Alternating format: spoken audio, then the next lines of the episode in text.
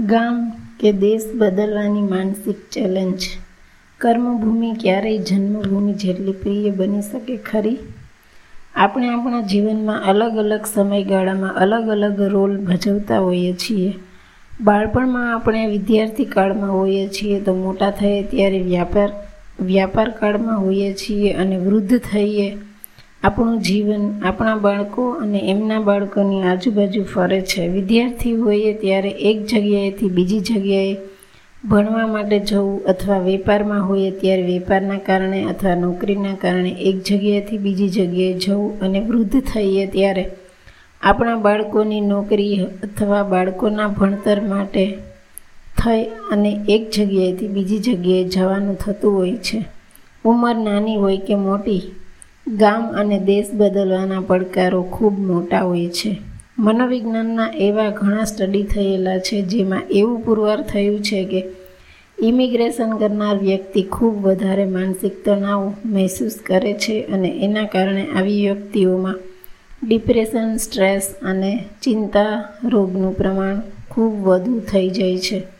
જ્યારે આપણે એક દેશથી બીજા દેશ અથવા એક ગામથી બીજા ગામ જઈએ તો સૌથી પહેલું આપણા કોઈને કોઈ વાલીજનને પાછળ મૂકતા જઈએ છીએ. પછી એ ભણતર માટે હોય કે વ્યાપાર માટે હોય. આપણા પ્રિયજન જેમાં આપણા માતા પિતા આપણું પાર્ટનર, આપણા બાળકો અને આપણા મિત્રો ઉપરાંતનું સોશિયલ સર્કલ પાછળ મૂકે છે. જ્યારે આપણે એક જ ગામમાં એક સોશિયલ સર્કલ જોડે રહીએ તો આપણને એક સ્થિરતા મહેસૂસ થાય છે. માણસ પોતાની દરેક જરૂરિયાત માટે અનુકૂળ માણસો શોધી લે છે. આપણા ધ્યાનમાં એક ક્રિકેટવાળો મિત્ર હોય છે, એક પાન સોડાવાળો મિત્ર હોય છે, એક પાર્ટીવાળો મિત્ર હોય છે વગેરે.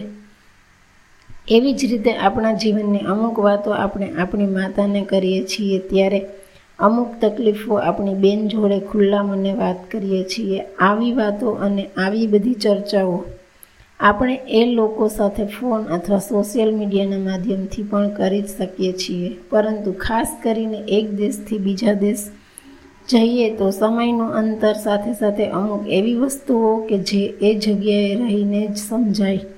તેના કારણે આ વાતચીતમાં ખૂબ બંધારણ આવતું હોય છે. જેમ કે તમે અમેરિકા જેવા દેશમાં જાઓ તો ત્યાંથી કામ કરવાની પદ્ધતિ, ત્યાંના લોકોનો વ્યવહાર ત્યાં તમારે કરવું પડતું એ બધું જ કામ કે જેના માટે તમારા ઘરે કામવાળા હતા.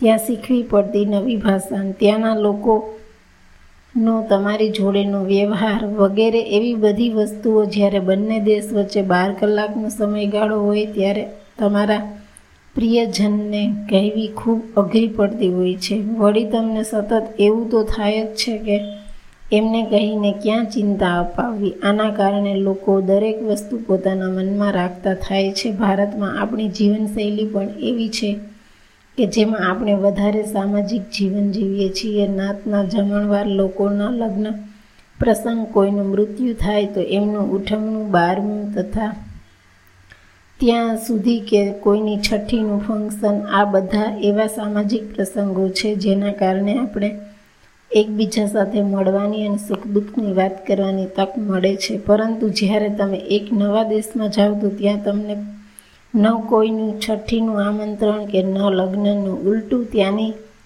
દરેક પદ્ધતિ જોઈ તમને નવાઈ લાગશે અને એવું લાગશે કે શું અહીંયા આ પદ્ધતિ સેટલ થઈ શકશે. સાથે સાથે જ્યારે તમે એક નવા દેશમાં અથવા નવા ગામમાં જાઓ, ત્યાં જઈને કોઈ શાળામાં અથવા કોઈ જોબમાં જોડાવો, તો તમે જોશો કે ત્યાં ઘણા બધા લોકો એકબીજાને ઓળખે છે.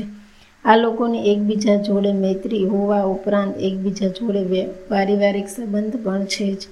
અને આ લોકો પોતાના કમ્ફર્ટ કમ્ફર્ટ ઝોનમાં છે. તમને સતત એ વિચાર આવે છે કે શું આ લોકોના જીવનમાં હજી એક મિત્ર માટે જગ્યા છે? તમને એવું પણ થાય છે કે હું કંઈક આડું અવડું બોલી દઈશ, તો એ લોકોને, લોકો મને જજ કરશે અને મારા પર હસશે. આવી રીતે જ્યારે પણ તમે નવી જગ્યાએ જાઓ, તો તમને હજાર મુશ્કેલીઓ પડશે પરંતુ તમારા મનમાં એ પણ ચોક્કસ છે કે તમે અહીંયા એક કામ કરવા આવ્યા છો. આ તમારી જન્મભૂમિ નહીં હોય, પરંતુ કર્મભૂમિ ચોક્કસ છે.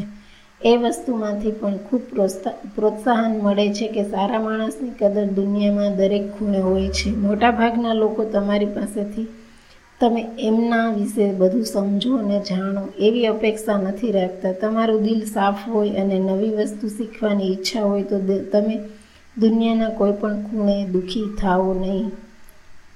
જો તમારી કર્મભૂમિને તમારી જન્મભૂમિ જેટલી જ લાગણી, પ્રેમ અને આદર આપશો તો તમારી કર્મભૂમિ પણ તમને એટલો જ પ્રેમ લાગણી અને આદર આપશે.